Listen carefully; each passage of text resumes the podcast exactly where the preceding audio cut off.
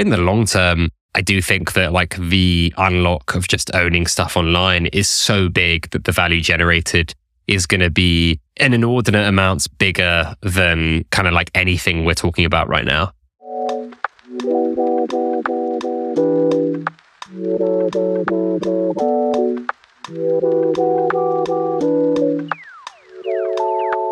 Hello and welcome back to another episode of the Floorcast, episode 78. And as always, it seems I'm joined by Chris K. How are you, man? Hey, I'm good, thanks. Happy 4th of July, by the way. Um, not sure if you did anything to celebrate, but um, just coming off the holiday, trying to work out what day of the week it is. Uh, it was fun. I actually celebrated by not having many emails after five o'clock UK time, which was fantastic. That is good. Like all the Americans, they love to just go and eat hot dogs and blow things up with fireworks. Sounds good. I did see a lot of Instagram stories, BeReals, blah, blah, blahs, tweets with lots of fireworks, which is fun, very fun. And I did see an incredibly funny meme that I did send in the floor Slack, actually, which was, uh, I don't know if you saw it in random, Chris, which was have fun working tomorrow England. Uh, and it was like a dude on a horse with a sword, and it made me laugh quite a lot. Uh, I think that's the most dude was the closest George I got Washington. to Fourth of July. Oh, was it actually? I think so. Like, uh, I always get them confused. Was it Washington or Lincoln who did all this stuff? I think it's Washington. Um, white hair you, dude. you are right. I think. Yeah. Yeah, you're right. Um, what have you been up to this week? Um, not too much. So last week was sort of fairly busy at Floor. We had everyone in town. We did our hackathon. That that was just a lot of fun. Like I think we had a lot of really cool and well executed ideas for a team um, so small. So excited to see where those are going. If any of them make their way into the product, it was sort of a nice mix of sort of technical stuff that helps us do our jobs and just move faster as well as sort of things about like how do we make sort of features of the app like Discover more useful. Um, but yeah, really excited coming out of that. Um, we've got a solid plan for the next quarter or so. Um, and uh, I think our users and Floor app um, aficionados should um, enjoy seeing what's in store. Did you win? Did I win? Uh, I mean, it's not all about winning, Pet. but did you win? Oh yeah, of course I won. Okay. Like why? Why? Why the surprise? I don't know. I'm just asking, man, because you were you were Bookie's favorite, and we sometimes you know an underdog story can happen, and I would just wanted to know if that happened. Corwin, if he was here, um, would be sort of, I think, um, telling everyone his team won. They did, but you know, very few of us actually won two trophies. Um, sorry, Corwin. What were the two sto- trophies you won? Just two different projects um, I was working on. So one was around merchandising with Christine and team, and then another was just around improving the experience in app for folks who actually like to look at their NFTs and not just track the prices. That's cool. Nice. You are killing the game, Chris K. Fair enough. And um, what's the um, air quality like at the moment in North America? Because as you know, I, I, was in Toronto earlier this year and I seem to have left Canada at the, the, the, correct time because I read that they have had forest fires 20 or 200 times more often and frequently and bigger than they usually do at this time of year, which is crazy. Yeah. Um, this week, well, today it's bad again. I think that the air quality is around 150, which is unhealthy you can definitely sort of, I think, sort of feel it when you're outside for a bit. Your throat gets all scratchy. Last week wasn't so bad. I think it was like more like sort of 50 to 100 range. Um, we went on a boat, um, air quality be damned. And uh, we did a few things outside. And th- there I didn't really notice it as much. And like, what's the projections on when this is going to start? Or is it like all natural disaster or natural climate related things? Like, you just kind of never know. So it's related to the forest fires in Canada. So um, every time the wind sort of blows in our direction and you get sort of like the right combination of high and low pressure, that sort of sends all of the smoke to the east coast. Like I think they need to put out the fires. Can the devs do something? Seems like the logical thing to do, doesn't it? Listen, why don't we why don't we get into things because there was a couple of big things that happened. Obviously, last week when we recorded, Azuki had just uh, announced, well, they were very close to their mint. We all predicted that they would mint out. What ensued, however, was, I mean, probably enough for like a whole month's worth of Floorcasts here, Chris K, because again, I, I'm just kind of struggling to figure out how much can happen in a week. So, first of all, mint happens, sells out, everyone's like, woo. Uh, they realize that art is essentially a replica of the original Azuki drop, but like slightly different, a little bit more human. Azuki obviously crashed in price uh, from kind of the 15 range, I think all the way down to the six, if I'm not mistaken. It was like that, that uh, dramatic. And elementals started trading below mint, which was 2E. Um, there was then a green bean airdrop to try and kind of make up for it, which is like the tier three NFT in the entire Zuki kind of IP ecosystem. Or actually, no, that's that's the mysterious and strange part. No one knows what tier that is. Um, so scratch that. The original beans, and again, sorry if you're confused it. The original beans are now tier three IP in the Azuki ecosystem, with elementals as two and Azuki as like the top tier.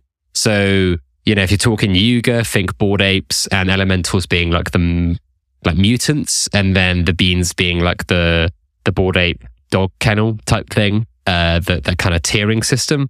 But there was a fair amount of outrage for K, and I think that's putting it lightly.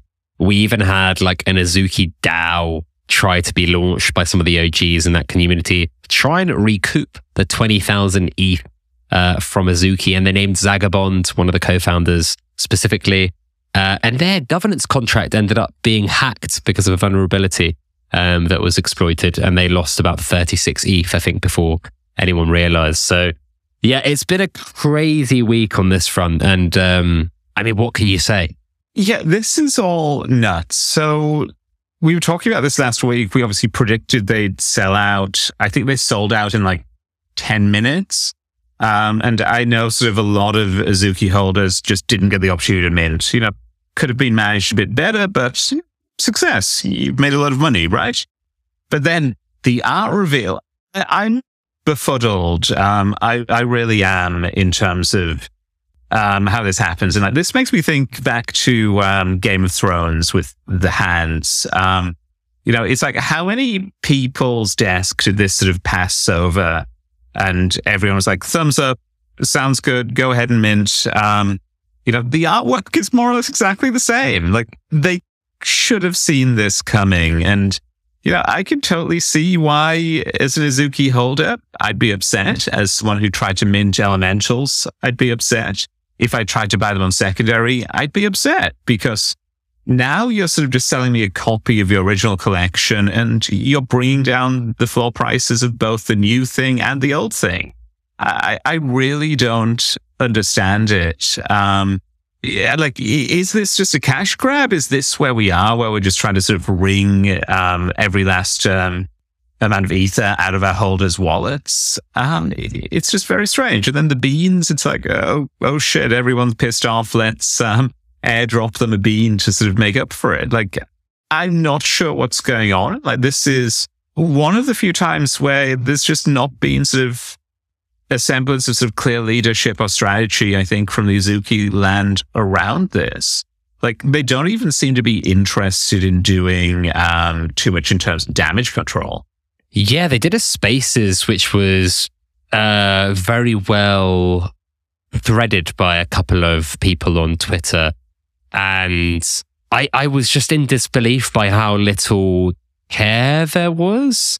Like they, they were very much of the kind of like we're still going to build. We're here for the long haul. We really believe in in this IP and like the expansion of it and all the kind of thing. I'm a bit shocked. Like, might really like if I had a skeptic hat on here, I'd say this was a company maybe not running out of money, but like someone that was looking at their runway over the next 12, 18 months and saying, we need to like capitalize on our position right now.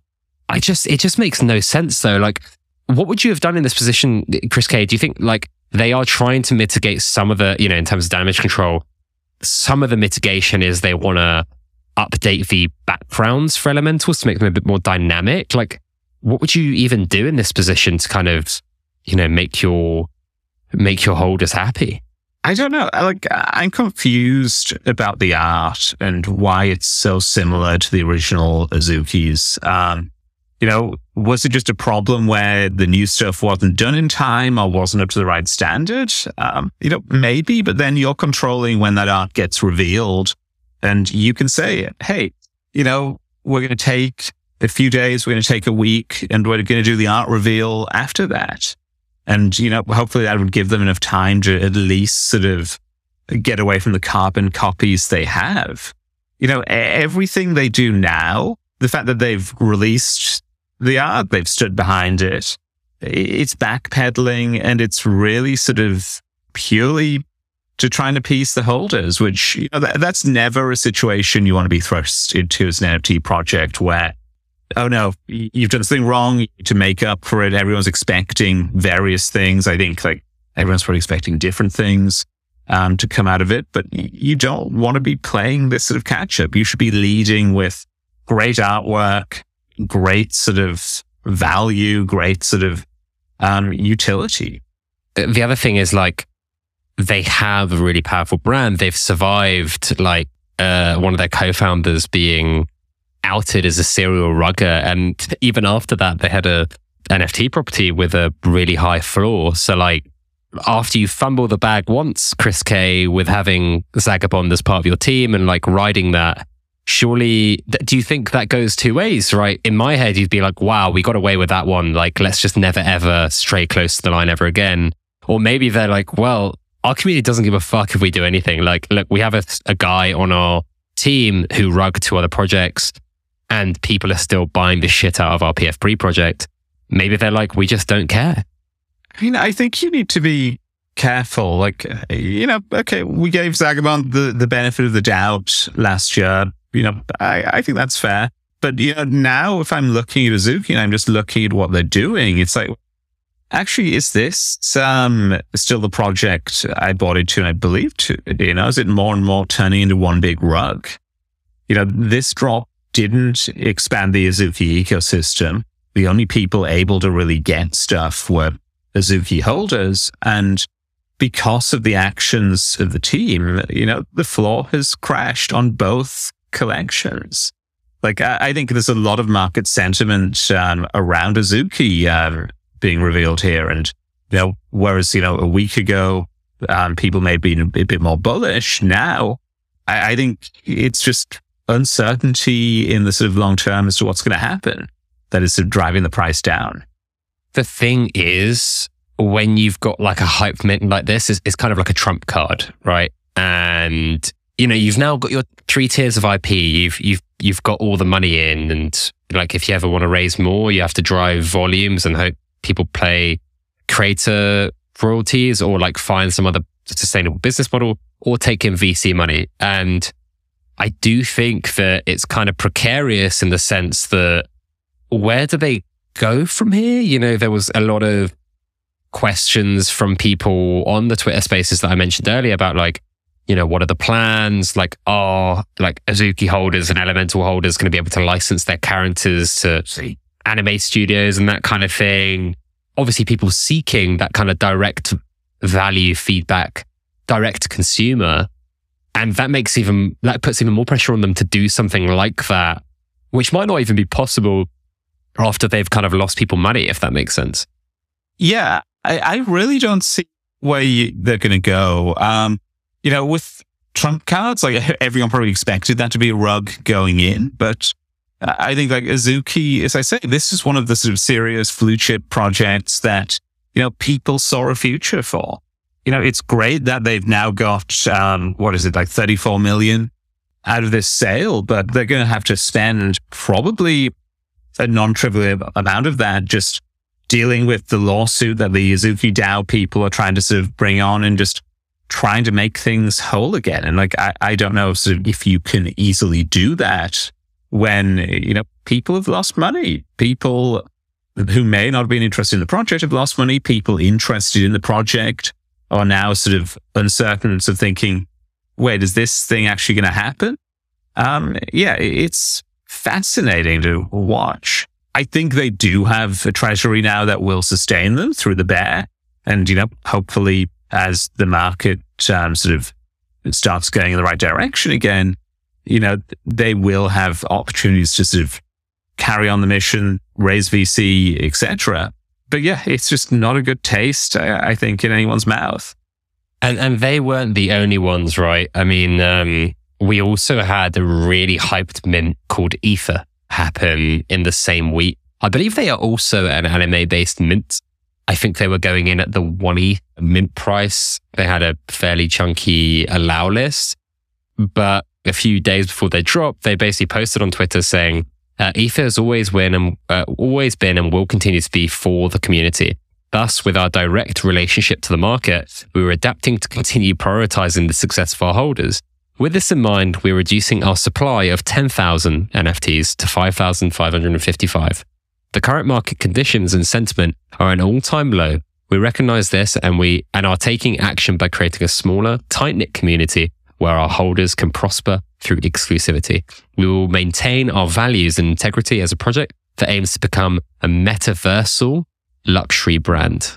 Born to create, create to inspire, Ether. You you seem extremely happy and this seems like a, you know, fantastic moment for for NFTs this week, Chris. No, I like just reading this press release. Like first of all, like the direct relationship to the market, like what do they have Vitalik on the phone uh, saying don't sell or something? Um, I'm confused by some of the wording there. Like this just reads like so many NFT projects of the past six months, maybe 12 months, um, where, you know, you see Azuki, you see Bored Apes, you see Moonbirds selling out, selling 10K collections, and you think that you can do the same. And it's not until at the very last minutes you realize, wait, hang on, I don't have the engagement or, you know, all my Twitter followers are bots or whatever. Um, and you start scaling back. Um, I think there's like a few things at play here. Like I, I think market dynamics have certainly changed. I don't think you've got enough people willing to pay an unknown brand one ETH to mint their token. Um, I think people are realizing, you know, value often goes down. And I think you just don't have that sort of speculative nature in there right now. I think the other thing at play is this sort of mentality in NFT land, which is, you know, if my project does not sell out, then it's a failure. Hence reducing supply, you also have the craziness where like if I'm putting numbers down, they either need to be a round number with zeros or they need to be all the same number. Five, five, five, five, five. Just say 5,000. Come on. Um, I'm sick of this numerology game. I don't know. I, I feel this is just reflective of the market. And I think it's harder to sell things, harder to draw people in. And you need a compelling hook. And, you know, really uh, for this project, I, I don't necessarily see that hook. I see some anime art that may have came from Midjourney, and then I see some aspirational bullshit. Um, yeah, because there's not been that much information. There's not been that much information about this project, and it's been hyped for a long, long time. And my feeling is that they've probably wanted to wait till market conditions pick up, and then it's uh, it's been a bit of a. I'd be surprised if they do anything big going forward. I mean, I could be really wrong. Any final thoughts or? No, I, I mean, I think, you know, it may sound doom and gloom. Um, it's really not intended as that. Like, I think, you know, NFT projects have a future. I think you can successfully launch. I think it's just the launch tactics that work today aren't necessarily sort of what we've seen sort of 12 months ago. Not everyone is um, attuned as they were to the speculation. And I think if you're following Bored Apes, if you're following moonbirds, like you're not necessarily putting yourself in the right um, path. Those are highly successful projects. They had great people behind them at a time when the market was at an all time high.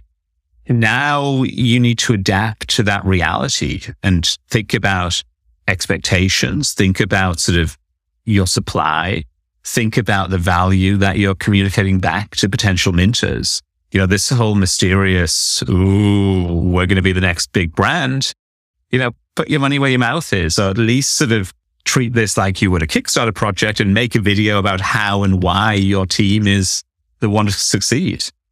Yeah, I think the market for um, the ooh and ah, the speculative, I don't know what this is going to be, is kind of gone. I really do think that's gone. And I think marketing in that way is going to be a lot more, more difficult in the future. Just before we move on, uh, Chris K, what's the latest from Floor? Yeah, so um, last week we rolled out uh, trade floors to a handful of collections. So now you can get just a better insight into the value of your portfolio. Um, we're gradually rolling those out to more and more collections. So if there's uh, a collection you'd like to see with trade floors, then please, please, please let us know. And we'll see what we can do about getting that in app. Otherwise, we have some exciting stuff that I probably shouldn't talk about too much coming out towards the end of the month. That ranges from some big uh, new exciting features um, to just minor enhancements, quality of life improvements, and stuff that just makes the app better. Oh, and one other thing I forgot if you go into settings of your app, you should see a new appearance um, section in there. You can now sort of customize the icon, customize the color profile, the banner of the app to suit your tastes. That sounds like a load of fun. Um, can't wait to get my ether drip on there. Uh, let's talk a little bit uh, about the NFT market bleeding. Chris K, Bored Apes, 30th floor, a lot of the blue chips, basically every collection apart from CryptoPunks, I think has been pretty much obliterated. How are you feeling right now? I'll answer that in two ways. You know, if I'm someone who has invested into the market and I, everyone knows I hate that I word, you know, I'm probably feeling a bit down. You know, all of these JPEGs that I was told were going to make me a millionaire are not worth what they were, you know, a month ago or a year ago. You know, I think there it's sort of, you know, it's a fundamental sort of reflection and sort of reevaluation of the space. Um, you know, I'm not aping into as many projects. I'm being a bit more cautious. I'm sort of seeing what people are doing. Um, if I'm buying anything more recently than not, it's been art. Like that side of um, NFTs seems to have retained their value. And, you know, I think you have a lot of artists doing interesting things. You have things like checks and sort of other sort of novel projects, just playing around with mechanics. You know, that, that's good to see. But, you know, as a developer and sort of tech person, I'm feeling better about where things are. You know, as the market was sort of popping a year or so ago, so much was janky. You didn't have good fiat on ramps, wallets, um, security. All of these things were sort of the forefront of everyone's sort of mind. You know, people were clicking the wrong smart contract and getting their wallet drained. It wasn't a good look for the space or anything else. Now we're starting to see sort of real sort of promise and sort of developments, whether that is sort of standards around contract wallets, uh, token bound accounts, whether it's um, account recovery, like all, all of these sort of things that seem like a good idea are finally sort of turning into reality. That are essential for like bringing more people into the space. It's like from a, just a pure technology, pure like infrastructure, pure sort of innovation standpoint, I'm actually feeling quite good. And I, I think like over the course of the year, we'll see more and more of those sort of holes plugged when it comes to sort of usability, security, and other issues that um, folks care about. Yeah, I think I totally agree. I mean, on on that, there was a really interesting announcement recently by Seed Club, who have just announced their latest cohort, and they've kind of pivoted into, you know, this comp- consumer-facing crypto investment arm, and like looking through the variety of the projects that they've got there. I look at them and I'm like, some of those are probably never gonna work, just as investing into a seed company, you know, you get that kind of 10% hit rate or whatever it was. But I did see one thing, Chris K, which was collectpods.xyz, uh, which is where people can collect podcast moments as audio uh, as one of their incubator arms. So I'll sign us up for early access. What do you think about that? What's the point? I don't know. You tell me. You tell me, my friend. You can have an NFT of like all of your terrible quips. Oh, yikes. We definitely don't want that. But it reminds me of um, those services where you can like mint your tweets. It's like, is there sort of any value in that? Could be memorable. Could be a big tweet. Memorable? Sure. Um, we're all selling memories on a blockchain in some in some capacity. Chris K. It's like we're telling the digital hoarders. Um, I feel. I, I don't know how I feel about that. Like in some ways, it's a nice sort of neat, novel use of the blockchain. I think I'm more interested in sort of where things go, like a few steps ahead. Like now that I have these podcast moments on chain, what do I do with them? How do I appreciate them? How do I share them with others? Like this, this strikes me as something which you know, I think is good to be able to sort of save stuff like that, small snippets of information. I just don't know if on chain is the place for it. I think that's totally fair. Um, back to the market bleeding quickly. I've seen a few interesting, really, really interesting takes. Some people just being like, look, the numbers don't matter. Digital property rights on the internet are the biggest revelation that we've had in the digital realm since social media. I think something I agree with. Like, I, I really do think that makes a ton of sense. There's a lot of other people who have come with a take that, like, yeah, this might be the bottom, but actually, if you're trying to strike fear into the market, it's probably the consolidation of the bottom. Like, this might be the level that people or, or projects trade at horizontally for a long time, or they could get lower. Uh, and I do think that's going to mean a lot of projects have to shut down just as a byproduct of running out of funds. And then the last really good point I actually saw on LinkedIn, not Twitter, by someone at thirdweb, which you're a fan of, Chris K. They said something along the lines of any business whose like revenue streams is relying on like trading speculative assets is just not going to be here in the long haul. And so I think those three lines of commentary are the ones that I've like resonated with the most. They're like the short term, like you're going to have to pivot or find a sustainable business model to survive. The medium term, only few of those will do that. And like a lot of these businesses and NFT projects will die. In the long term, I do think that like the unlock of just owning stuff online is so big that the value generated is going to be an inordinate amounts bigger than kind of like anything we're talking about right now. I think for the most part, I agree with that. Like revenue from royalties is not sustainable. Like no one should be building a business on that. And like what you tend to see in a lot of markets, uh, you know, you, you get the pathfinders, you get the people who will go out, they'll try new ideas, they'll launch products.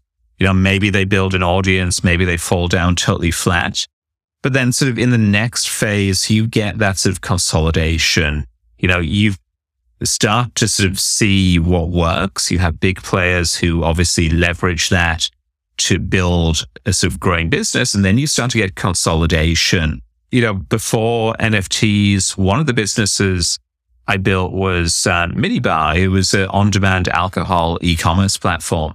And, you know, there we saw tremendous um, consolidation in the space, not necessarily because, um, you know, this other alcohol delivery company has better technology than us, but more because, you know, they have those local networks. They already operate in a city like, say, Boston or Dallas or um, San Francisco. So let's bring them under our umbrella we'll share, you know, and we'll consolidate our platforms.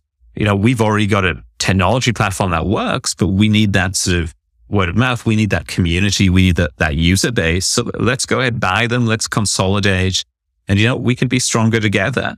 And I think you're going to see a lot of projects doing that. And, you know, since everyone seems to be anime art these days, it's probably easier to do that than anything else on a real level, like we saw Candy Digital and Palm NFT Studios uh, merge recently. Candy, who raised $100 million at a $1 billion valuation, uh, ended up having Michael Rubin, Fanatics co founder, divest his 60% stake. And then they laid a bunch of people off. And then they ended up merging with Palm because ConsenSys are a, a mutual, a mutual investor. And you know, both of their plays were around taking premium and, uh, IP and making digital property out of them, selling them and, and making a, a profit. Very kind of web two rights buying model. And I think why do it as a one business or another if you're doing the exact same thing and have so much intersection and even shared investors, it, it makes sense for that consolidation to happen. And I think we're going to see a lot, lot more of that, whether it's marketplaces, whether it's, um, you know, service providers. Like there are so many like no code mint platforms now. I think I just saw Fair XYZ and uh, like launch their own ones. So how many of these agencies, bits of tooling, etc., will we actually need to onboard masses is, is a really interesting question. Yeah, and I, I, think are the tools that exist today relevant for the masses as well? Yeah. Like, you know, Reddit has done a lot without having any tools um, mm. that I think on the digital land side of things, I'm a bit more bearish. You know, as we've seen with sort of thirdweb sort of adventures in gaming, you know, there's a lot to be said for using blockchain for digital currencies, in-app purchases, and supporting those mechanics. Like, I think that makes perfect sense. And I think, you know, you're going to see more and more um, companies come out with that sort of proxy currency of gold coins or, or sort of floor bucks or sort of anything like that. And I think, you know, it just makes more sense to do it on chain. Digital land show me um, a use case uh, worth a damn and, you know, maybe we can talk. You know, I think ENS is interesting. And I think just securing your identity there is useful. I think it'll be interesting to see after the sort of coming sort of wallet shift and sort of cataclysm, whether that's still as relevant or how it adapts um, as sort of the implementation details and sort of how you interact with a wallet maybe change. Um, I'm curious how ENS will be along for that ride. Yeah, I, I'm I'm not buying plots of land by a river in Decentraland or anything like that at this point. I do think the concept of digital land makes sense in the context of like where we all think this thing is heading, whether it's like crypto or like you know immersive experiences, NFTs, etc., all this kind of stuff, or the intersection of them. But like what ended up happening was people just started selling plots of land cut and paste as the same as they would like a PFP project. And I think there's just not been a suitable model for this stuff that isn't like, I, I, ju- I don't think the idea of like digital scarcity with digital land doesn't make as much sense to me. Uh, if we're thinking about digital being essentially a infinite realm, like why would we replicate exactly what we have? I, I don't know. There's something around like finding some model that's better what we've seen with, you know, either Decentraland or or even, you know, Yuga's drop, like how that's gone so far. I do think there will be some things that do it a lot better, whether they're like intrinsically linked to games or some other social sphere or like a Sims on steroids, like blah, blah, blah that kind of thing. But um, I don't think anyone's found even close to the right model. Exactly. I think for land to have value, it needs to mean something. You know, as soon as you bring gaming in there, it starts to make a bit of sense. But, you know, just selling the land right now feels like buying stars. Hey, Pet, go outside tonight, look at the stars, pick one out, um, and send me some money. I'll make you a bit of paper that says you own it. Fantastic. I mean, listen, I would, I think buying stars is a great idea, personally great, great present to someone you don't know, man. And it could be metaverse land in the future. It's a great present. It's a great gesture, but you know, you don't see massive speculative economies um, coming up around stars. I, am not like bidding someone for Betelgeuse right now. It's because it's because they're not on chain. Clearly, oh. that that is no. That's the actual reason, right? So we should put stars on chain. We can't resell the stars, and like imagine you own the stars and like in a thousand years, one of your like great, great, great, great, great, great, great, great grandchildren inherited that like own star. And we realized that star, like a planet on it with life around it, like near it. I reckon that star, you could, you could sell it for a lot of money. And so on chain stars makes total sense. Look, stars are really illiquid and like unlocking them via the blockchain makes total sense, right? Uh, cool. So you heard it here, dear listeners. We are going to be minting stars. Um, follow us on the Floorcast um, to get your whitelist passes. Yeah, exactly. And uh, give us five stars on any podcast player that you're listening to as well, if you've made it this far. Um, Chris K, uh, a little word on Twitter dying, it seems. Oh, before we go. Uh, we had Azuki. Now let's go back to the Web 2 world and talk about stupidity. What on earth is going on with Twitter? So they announce you need to be logged in to view tweets. That I kind of get, uh, you know. That happens on a lot of platforms. I didn't, I was like, okay, fine. Yeah, I, I think the reason is they want to stop like everyone using their data for free to train AI models, a bit like Reddit. Uh, you know, th- that's fine. It's maybe a bit of an inconvenience once, but then you're good. But then Elon starts going a bit crazy and it's like, okay, well, you know, if you're not paying for Twitter Blue, you can see 200 tweets a day. If, if you're paying for Twitter Blue, it's like 800. And like, what? this is a site that eh, that mere survival hinges on people being able to view and engage with content, and you're limiting that behavior. it's very weird. Chris K, eh, you know, you're a tech minded man. In a world of LLMs where it seems as though the value accrual is going to get to be even more constrained and pointed toward even fewer businesses that we've seen in like the big tech era, for example. If you're an ad based model on the internet, how do you kind of survive if people are just bypassing your sites via an, you know, like a chat GPT? And so I don't know if it's bypassing via ChatGPT or just or any any any model inherently you have data that is valuable. It's valuable to your communities because it's discussions about topics they care about with people they care about. To OpenAI, it's training data. You feed Reddit into ChatGPT, it gets a better understanding of how to answer questions and builds up its sort of knowledge. Um, and it seems like Reddit, Wikipedia, all of these sort of data sources are just rife for training your AI models. I, I think I would probably take a similar approach to Twitter and Reddit, honestly, where it's like, okay, let's make a path for people to be able to do that. Unfortunately, what Elon and what's the Reddit guy's name? Sam, Steve.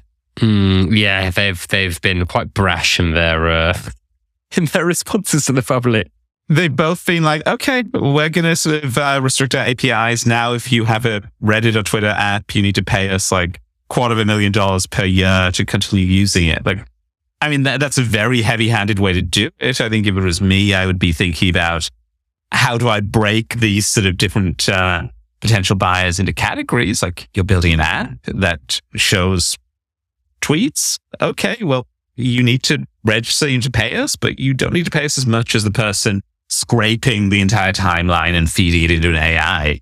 Like, uh, there's ways ar- around that. I, I, don't know if it's a, very knee jerk thing um, where, you know, Elon realizes people are profiting off their data. It's like, we need to immediately stop this. And then the Reddit guy is just getting ideas off that. I think there's ways you can sort of satisfy both though. And I think it starts by like realizing or sort of really sort of um, figure out, you know, where developers add value to your product. If you're OpenAI and you're taking someone's data, you're not adding any value back because you're basically building a different product based on data from the first product. Whereas if I'm building a Twitter client or Reddit client, then I'm actually adding value, whether that's making it easier for moderators to do their job because my Reddit app is sort of more geared towards that use case, or whether it's actually bringing in new people who don't like how this default Twitter app works and they want a bit more control. And uh, neither Twitter or Reddit seem to care about that or have done that. It's very boggling to me. Boggling. I think we could say boggling a, a lot of what we've talked about on today's episode, but that's all we've got time for. Chris K. Uh, you can find me at Pet Berisha, P E T B E R I S H A on Twitter. You can find us at the Floorcast uh, on Twitter, and you can find Floor as in the floor you step on on Twitter as well. Uh, and you can find Chris K at C Cahonan on Twitter whenever it's working. Just remember that none of what we said today or on any Floorcast episode is financial advice, just great advice, and we'll have more content for you and potentially stars on chain and potentially podcasts on chain next week.